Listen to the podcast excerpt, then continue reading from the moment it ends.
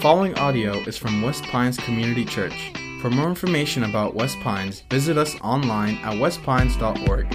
You can join us live Sunday mornings at 9, 10:30, or 12 in Pembroke Pines, Florida, or online at westpines.org.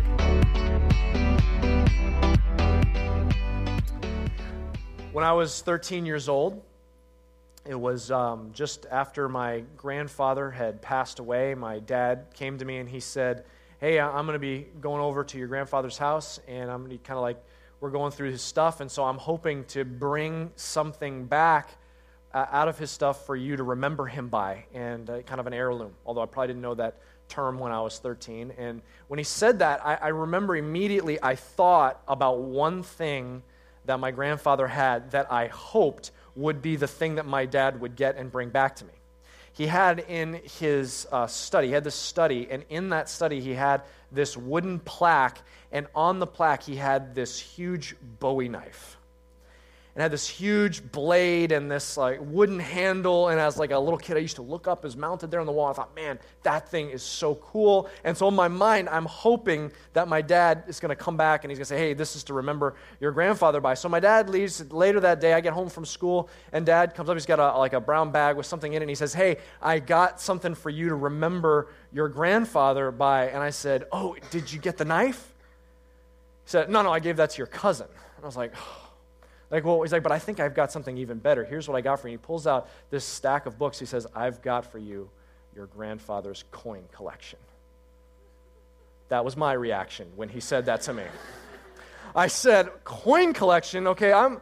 I'm 13 years old. Like, what do I want with these old rusty pennies? Okay, I'm not, what am I, that's worth exactly 27 cents, that stack of books right there. Okay, I, I didn't want the coin collection.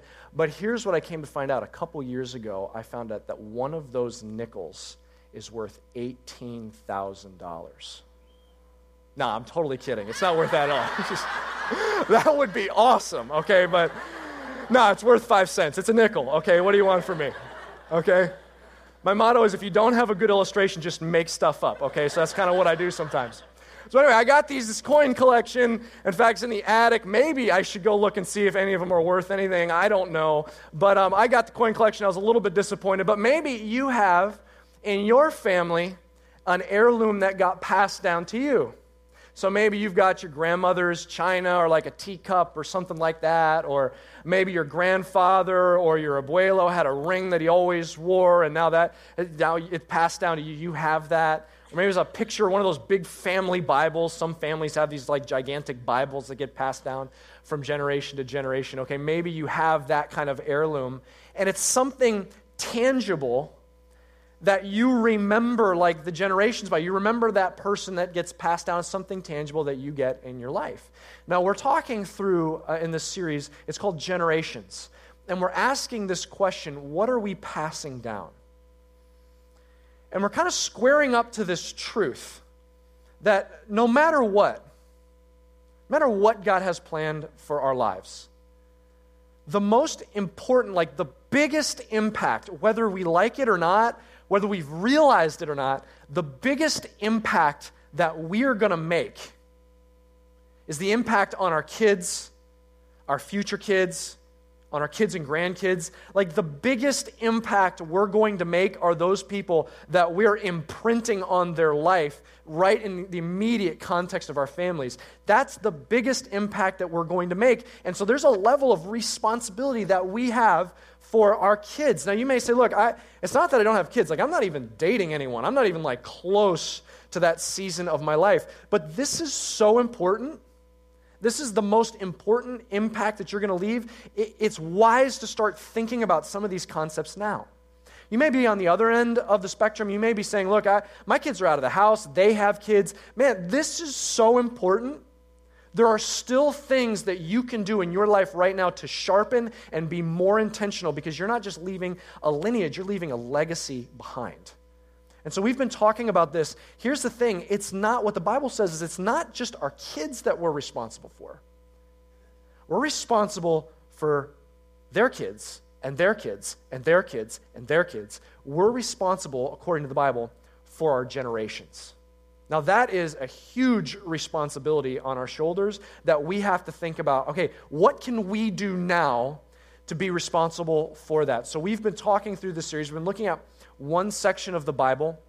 It's the first five books of the Bible. They make a unit. It's often called the law. Sometimes those five books are called the Torah. They're also called the Pentateuch we've been looking in those first five books of the Bible at different passages. And here's what you find in this section of the Bible it's called the law because in there you're learning what God's expectations are for humanity. They're his laws. It's not just this empty do's and don'ts of what we should and shouldn't do. He's saying, as the inventor of humanity, here is how the, the way I designed for you to live and to thrive. So, so we look at these and we learn about the character of God and we learn how we can be responsible for our generations and take up this incredible task. So we're looking in the book of Numbers this morning. If you have a Bible or a Bible app, you can open to Numbers. We're going to be looking at chapter 15. Numbers is the fourth book of the Bible Genesis, Exodus, Leviticus, and Numbers. Chapter 15, verse 37. This is one of the laws God gives to his people Israel. And it may seem kind of random, this law, but it's actually one of the most famous laws in the entire section of the Torah or the law. So let's look at this. It's Numbers 15, verse 37. The Lord said to Moses, Speak to the people of Israel and tell them to make tassels on the corners of their garments throughout their, what's that word right there? Throughout their generations, and to put a cord of blue on the tassel of each corner. All right, now here's the law. It, it's kind of weird for us, like almost 3,500 years later, to hear this law. Here's the actual law it has to do with their clothing. He says, What I want all of you to do, all of my people, if you're part of the people of Israel, he says, I want you to create tassels on the four corners of your garments. I want you to weave them in, and then I want you to tie a blue cord to those tassels. So something that they're all supposed to do. He, and, and it's, it be, to become part of their culture, part of their clothing that they all wore. Now, that seems just completely arbitrary and random to us, but in that time period, tassels like that had a significance. It's actually revealed status. Because at that time period, nobles, royalty, priests, the priesthood, they would have tassels on their garments. And he's saying, I want all of you to have these tassels on your garments. And then he said, and I want you to tie a blue cord to these tassels. Now, that doesn't seem like a big deal to us, but in this time period, that's a huge deal, okay? If you have to go find a blue cord or like a blue ribbon, you could go to any number of craft stores around in this community and you could go to this ribbon section and you could find tons of different, any shade of blue you wanted. You could find big ribbons, little ribbons, ribbons with patterns, polka dots. I realize it sounds like I do a lot of ribbon shopping. I really I do not. I just, I, someone told me once, okay. Um, you can find, that's easy to find in our culture. You can find fabric that, that is dyed any color you want very easily. But in this time period, to have a, a blue fabric, you would actually, they, they would go, those who sold this kind of fabric, they would go to the sea. They would have to capture a certain type of sea snail and extract from it um, some of the juices, for lack of a better word, and they would use that to dye the color of the fabric blue. So to get blue fabric was extremely expensive. So I want you to think of this symbol that he's wiring into their culture. It's this, these tassels, it shows a high status, and it shows actually a kind of a luxury. Now, here's the interesting thing about this this uh, practice has been passed down through the generations. And actually, for those modern day uh, people who follow the Orthodox Jewish faith, still wear tassels under their clothes. Maybe you've seen something that looks like this. This would be a modern depiction of that. That they're called tzitzit is what that's called. And they wear actually a garment under their clothes so that they can still follow this law here in the book of Numbers. So here's what God's done He's literally woven into their culture, He's woven it into their culture something tangible, a practice, a habit. It's woven into their clothing for a particular reason. Now, why did he do this? Let's look at this. Let's go to the next verse. It's in uh, verse 39. Look what God says. We're going to finish out this passage. Look what he says. And it shall be a tassel for you to look at and remember all the commandments of the Lord, to do them. Now, watch this. Not to follow after your own heart and your own eyes, which you are inclined to whore after. So you shall remember and do all the commandments and be holy to your God. I am the Lord your God who brought you out of the land of Egypt to be your God. I am the Lord your God. Now, if you're like me, you're reading through that passage, you're like, oh, this is a nice little passage about tassels. And then the passage gets PG 13 like really quickly in there, okay? And all of a sudden, it seems like God gets like really intense and really gritty. Okay, so what's he doing? What, how does this passage play out? Let's just break this down a little bit at a time. The first thing is he says, I've given you these tassels. It's not just a fashion statement, it's not just fashion that I care about, it's a symbol. It's a habit. It's something tangible that I want you to do to remind you of something. It's not even for other people. It's not like, hey, look at my tassels, look at my status. It's not for other cultures to see you. It's for you to remember something. He says it's for you to remember the commandments of your God. Remember, notice at the end, he says, I am the Lord your God. It's to remember the commandments of the Lord your God. Here's what's going on here there's like a, a, relationship between God and his people that's happening here, between God and Israel. They have this covenant relationship. It's sometimes the metaphor he uses is like a marriage. He says, There's this covenant relationship here. He says, Here's how this works You're my people, so I have this glorious plan that I'm working out through you and through your history. And then he says, and you're my people. So what that means is, and I'm your God. So what that means is, I have these ways that I want you to live. I have these commands, these expectations for you to be holy, to set yourselves apart as being in this relationship with me. So I've given you these commands. And he says, and, and, to remind you, this is so important to remind you of these commands and who your God is. I've given you these tassels. So every day, every time you put on your clothes, in the, in the rhythms of your life, every day you have these tassels to remind yourself of these commandments. And then all of a sudden it seems like God gets like either angry or inappropriate, or all of a sudden he says, Because your tendency is to follow your heart and your eyes, and if you're doing that, it's like you're whoring after those things. You read it, you're like, Yikes, that's like, what's that language about?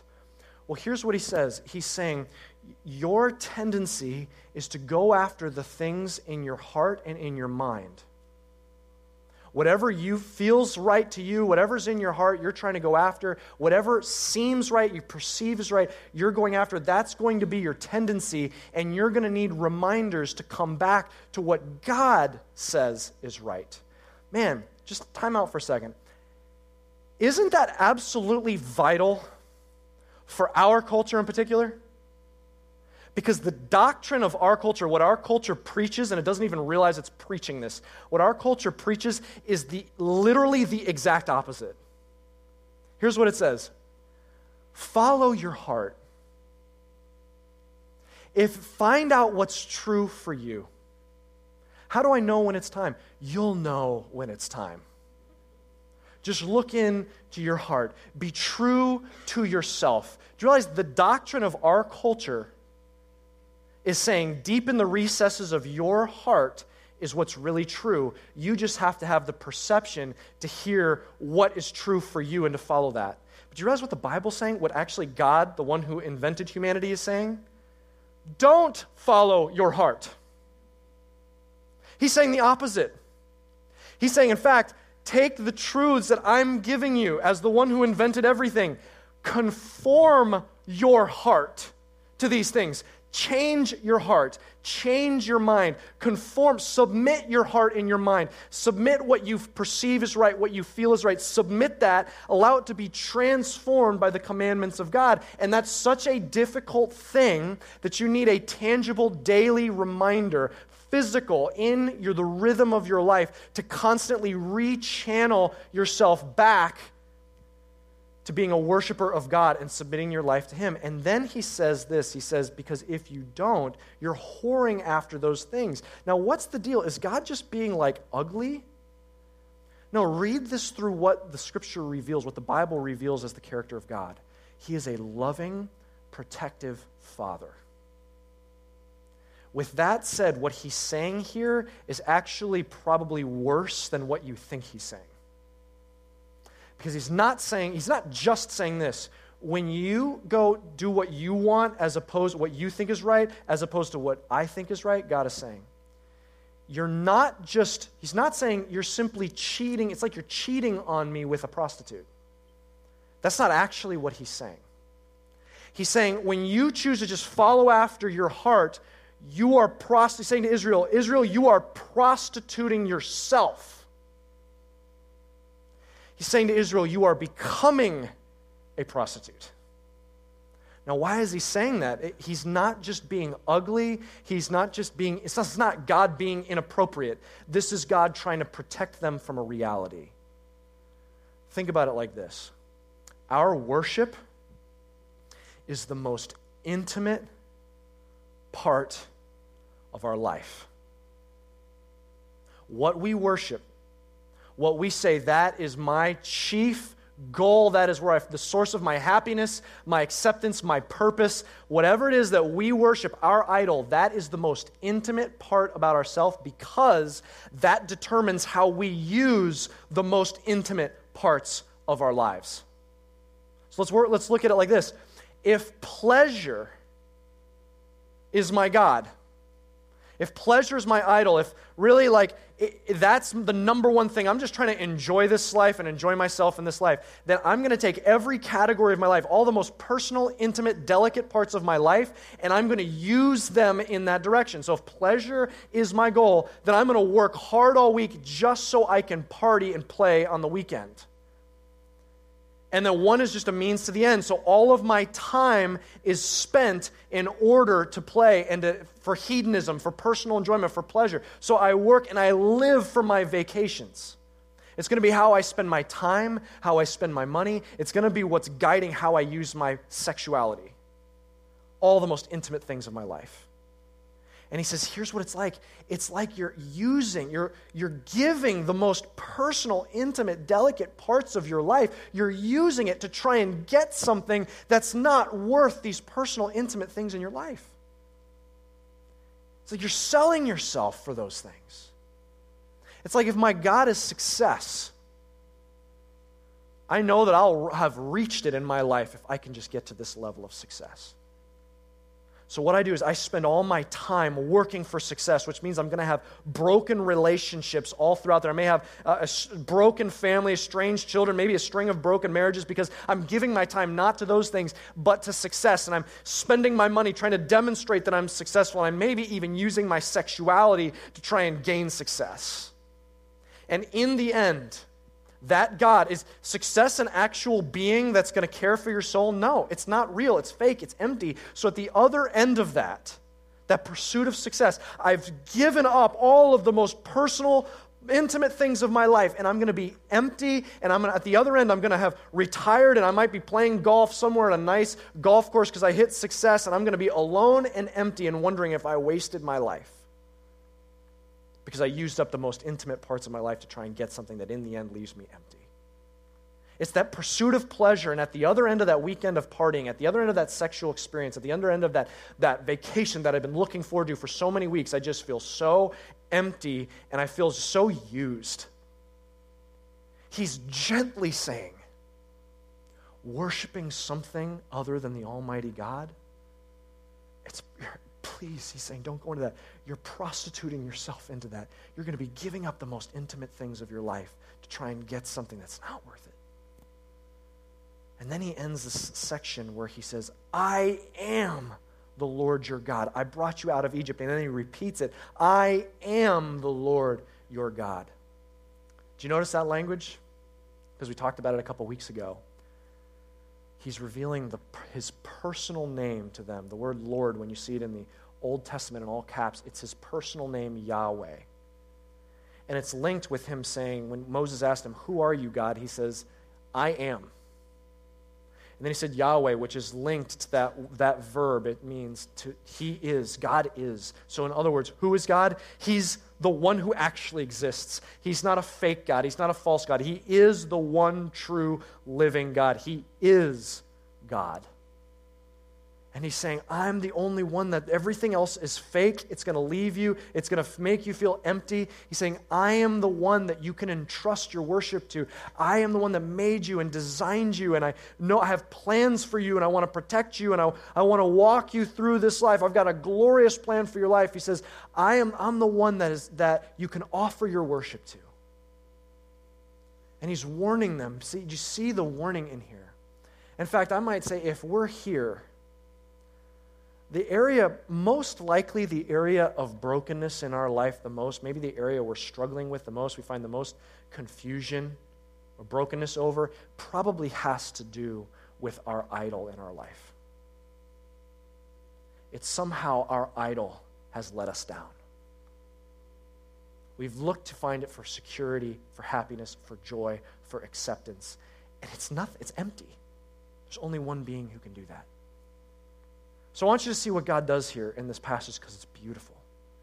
He says, I'm giving you these tassels. It's a tangible reminder, a habit every time you put on your clothes. It's a tangible habit so that you know, you have a you are automatically regularly sending your worship back towards God, which is the only place that you're going to be deeply satisfied, the one who made you, offering your worship to God. But did you notice what the symbol is? The symbol is a symbol of privilege, right? These tassels, it's a symbol of status.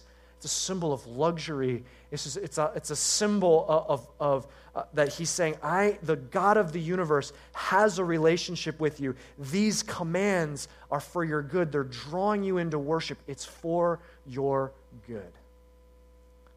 See, the most important thing that we could get right in our entire life, the most important thing is realigning our worship to the one who created us. What could be more important than that? Aligning our life in worship. In fact, we've been going through this series called Generations, and the first week, what we talked about is we talked about we're not just leaving a, lineage, we're leaving a legacy. It's the most important thing. And think about this the most important thing of any other attribute, of anything else you could leave behind, the most important thing for your children and your children's children is that they could be worshipers of God. I mean, is there anything else that could be as important as that? What could be more important than living so strongly and teaching so strongly and demonstrating so strongly to my children and my grandchildren, and so that it flows down that there's a, a, a tradition and generations, a legacy of worship to their Creator? I mean, eternity is at stake. The most important thing we could possibly leave behind is our worship for our children. See, and, and what God does is He says, okay, I've given these tassels so that you will, be, you will be reminded of your worship. But it's not just for them, is it? The tassels, right? The tassels are for their generations. He says, I'm weaving something practical, tangible, a habit, physical habit, so that your generations will be led back to worshiping the one true Almighty God. Let's look at it like this our, our habits our habits become what you and I do, our habits, they become what's normal to our kids, right? What we choose to do, what our habits, I mean, our kids are watching us. So, Scarlett, right now, there's this thing, my, my three year old will be like walking, and then I'll, I'll want to stop and tell her something, so I'll squat down so I can get at eye level. And then she walks up and she squats down next to me. See, like, our kids, okay, you, you know that phrase, do what I say, not what I Okay, do what I say, not what, I do. We'd love for that to work, wouldn't we? That doesn't work. We know the vast majority of what our kids are, what we're passing down to our kids is the vast majority, the almost all of it is not what has been taught. It's what has been caught, right? They're sponges.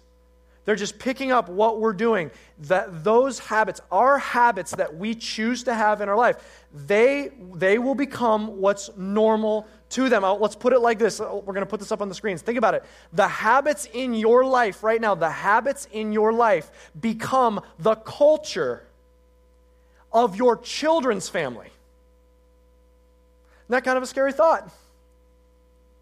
The habits, the things that you choose, the regular rhythms, the things you celebrate, the things you spend your time doing, the things you talk about, your tendencies, the habits that you choose to do, whatever your tassels are, the habits in your life, they will become the culture of your children's family.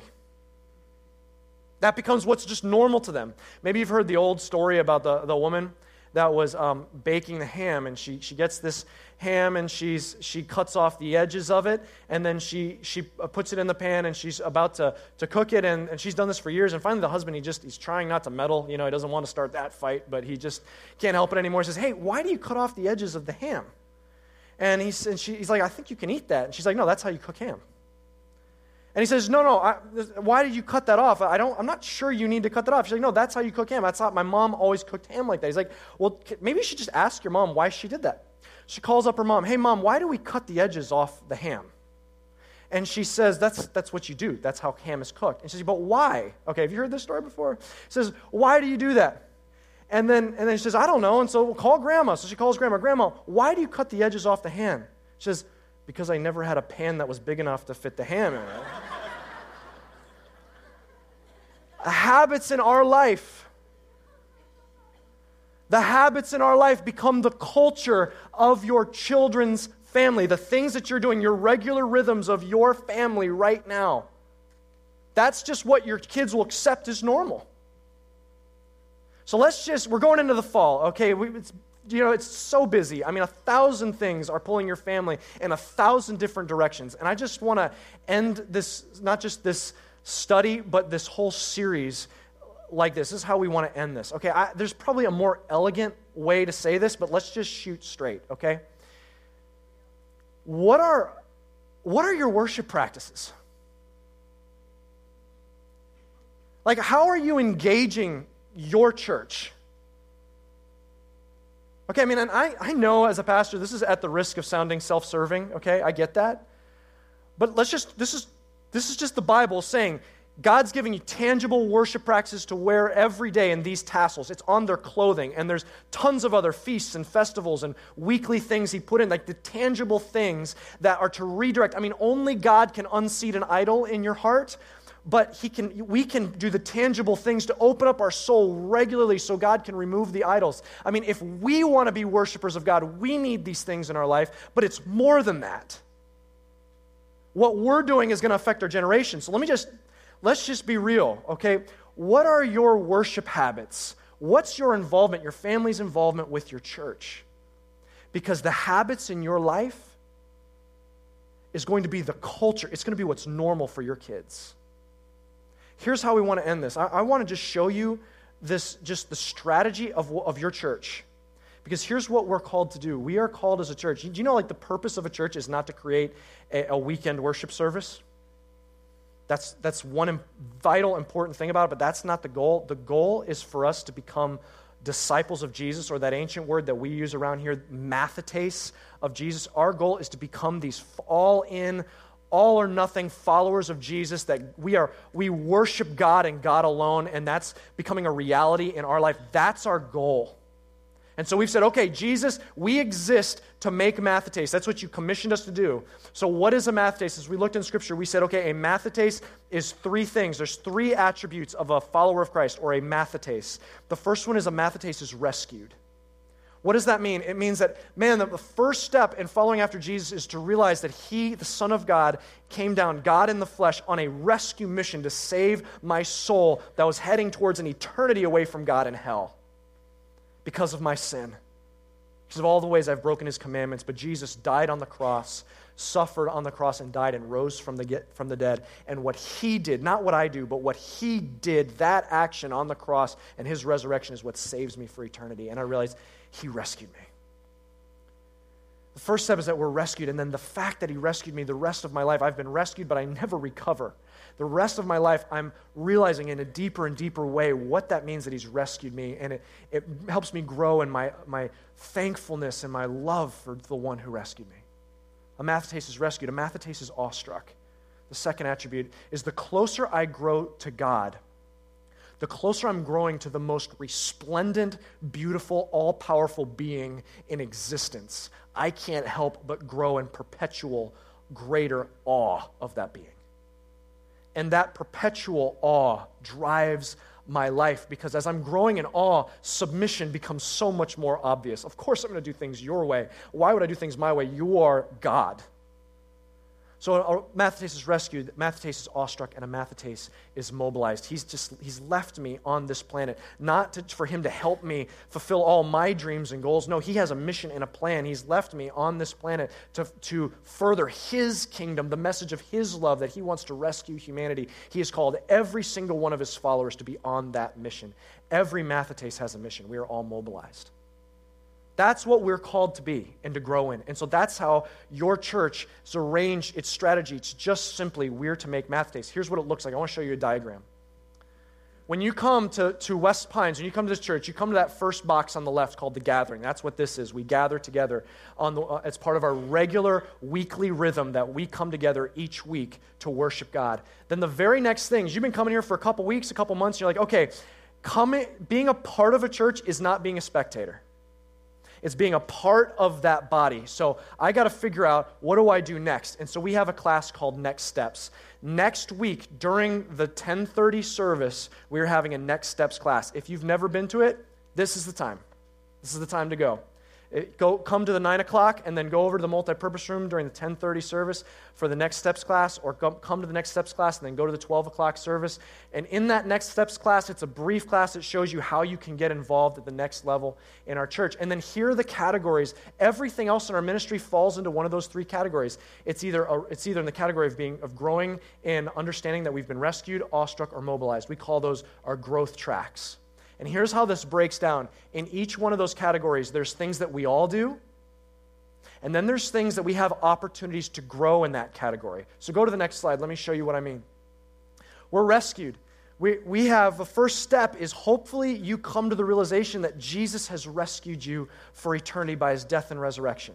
And we want everyone who comes to West Pines to, real, to, to come to that realization that Jesus has rescued them.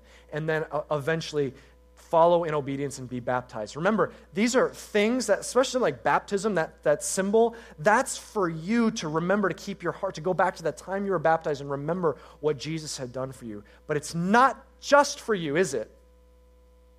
It's for your generations. Can you think about this? Think about the power, if you've never been baptized, of getting baptized and your kids seeing you get baptized. Maybe you've been baptized, and the next baptism celebration, can I encourage you? Take your kids, gather around, show them, help them celebrate. Say, hey, isn't that awesome? Let's clap for that person.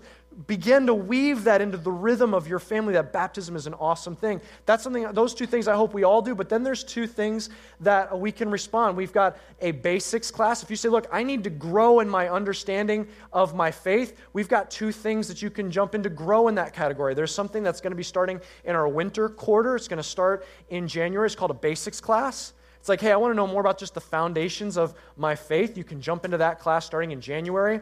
We also have a Mathetes class there's a group of us here, if West Pines is your church home, there's a group of us who have covenanted together, like signed on the dotted line that, hey, we are linking arms together, becoming Mathetes and making more Mathetes. In fact, tomorrow night, we have a, once or twice a year we have what we call a mathetes summit where all of us the west pines mathetes come together and we talk about what god's been doing in our church and big picture of where we're going next. Mathetes this is a, an all call for, for all of us to be here either monday or tuesday night. But maybe you're here and you say look i, I want to know how i can become a part of that group here at, at my church. How do i become a mathetes? Man Come Monday or Tuesday night. Come tomorrow night or Tuesday night. Please come one of those nights and find out how you can take that next step and see where God is taking your church. But there's another category we have here awestruck. Want to grow in our awe of God. There's some things that we all do, and there's some ways we can grow in that area. The things we all do, we come to services on the weekend. That's for us. It's that rhythm of our life every weekend that, we, that God uses to draw our heart to worship and unseat the idols in our heart that are just going to bring destruction into our life. But it's not just for you, is it? You know, the greatest way, if you've got a child that's about to go off to college or one day go off to college and you're like, man, I just so hope that they find a church when they go off to college. You know, the best way to handle that is not just a lecture during that first semester. It's to be, have that be such a regular habit in your family that when they go off to college, it's weird to not go to church on Sunday. It's for ourselves and also our family. Personal worship. You want a child, you want your children to grow up and understand what it means to worship God. Maybe you're not only worshiping for yourself, but they see you reading your Bible. But there's areas you can grow. Maybe you jump into a men's and women's uh, ministry. Maybe you, you jump into Financial Peace University. You say, you know what, this fall, I need to grow in this area. I want to hear God's plan for finances. I know I'm going to be surprised that He invented finances. He probably has the best plan. Or maybe you can jump into something like we're doing next, next spring. We're going, taking a, a small group over to Israel and just growing in our understanding of God and, and our awe for God. But there's another category. There's, we're, we're all called to be mobilized. There's areas that we can, things that we can all do and things we can grow. So maybe the first thing is to serve. Man, if West Pines is your church home, if this is your church home, man, what it means to be part of a church is to find a place to be part of the mission. It's not just to be a consumer of what's happening, but it's to be a part of the work that God is doing here. But that's not just for you. It's for that to become something normal in your kids' families. I, I love something I saw. We recently had a, a family come to our church, and, the, and they jumped right in serving. And the dad, his name is Alan, he, he immediately started serving as an usher, has his name badge. And the first time he was there serving, he had his son, who's in elementary school, standing right there next to him. I love that. I love that for his family, serving in the local church is going to be part of their culture. Find a way to serve, and maybe all the positions you can't do with your children, but it's a demonstration to your kids. How about giving? God's called us to financially be a part of, what's, of what He is doing at our church. When I was a kid, my first allowance, I got a dollar every week. And my parents, I was maybe like five, my parents gave me that dollar in dimes. And the reason they did that is they also gave me an offering envelope so that the first time, the very first time I ever received my own money, I was introduced to the idea okay, we're going to put one dime in that offering envelope, and I want you to take your dime to church. And I take it and I put it in the offering plate. We, they passed the plate at that church and put it in the offering plate. Now, I got to be honest. Um, that dollar twenty that year, I'm not sure that that did a whole lot to further the mission of the church. But weaving in to the practice of a child the power of financially being a part of what God is doing at work in this world, man, that's powerful. Maybe it's inviting. We're all called to invite. When you give a, an invite card to that cashier and your child sees it, you're not just reaching out, extending the gospel and inviting someone in, but your child's becoming normal for your child. But there's also ways that we can grow in that. Maybe you jump into a community group. Maybe you say, What are our community groups? Our community groups are the places we go to serve each other we pray for each other. We're listening ears for each other. We take meals to each other. We're growing in serving each other, and then we serve together. We do service projects, community groups. This, this fall, as you're doing a service project, maybe pick one you can take your kids with you on. Because the habits you do will become culture in your children's family. Maybe you go, uh, maybe go on a mission trip. Maybe say, hey, before my kids leave my home, I've got teenagers, before they're out of my home, I want them to have gone on a mission trip with me to see the work that God's doing around the world. Or maybe you jump into a foster parent class, talk about a way the entire family gets involved in the mission of, of, of, the, of the Lord, the mission of your church. You know that this is a heartbeat for us, is taking those who are needing a loving, godly family into our home. And maybe you say, look, we've talked about it and thought about it. You know that we host at your, your church, West Pines hosts um, a class for this part of the county. We're hosting that this fall. And maybe you say, look, we've thought about it talked about it. Maybe we just sign up for the class and see what God might be doing in our family. Just find out more about it. At very least, you might find out how to support those who are fostering in our church family. See, here, here's the reality the habits of our life that affects what's normal for our kids, our kids' families. It affects the culture of our children's families. Simple thing. We look at God weaving a habit, a practice into their culture, into their clothes. What's the culture of your family? Man, church, just to be honest, I mean, we could just end this four part series and be like, okay, good tips. You know, like stirred me up, got me a little more excited about thinking about it. But man, do you realize what's at stake? It's our generations, your children's children's children. Let's rise up as a, as a church and say, no, we are going to all together take a step forward and be more intentional about what we're doing with our kids because I know if my kids are looking at me and they're absorbing who I am, not what I'm telling them, then the greatest way I could create worshipers out of my generations is to be a true worshiper myself. Can you just take a step forward and grow? Let's grow together, becoming greater worshipers, followers of Christ, Mathetes, together this fall. You may need to say, you know what, I need to take just that first step. This morning, I just need to be rescued. I, have been just, I'm far from God, and I just, I want to be once and for all rescued by God. Set it straight, be forgiven, and be saved for eternity. Now, let's just start with that step because it might not just save your eternity, it might change the eternal destination of your generations to come. Would you bow your heads and close your eyes with me?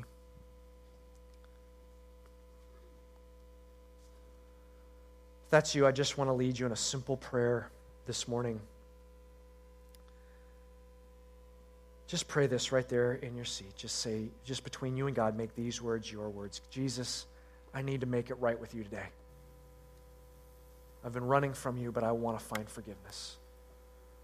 Thank you for the sacrifice that you did to save me.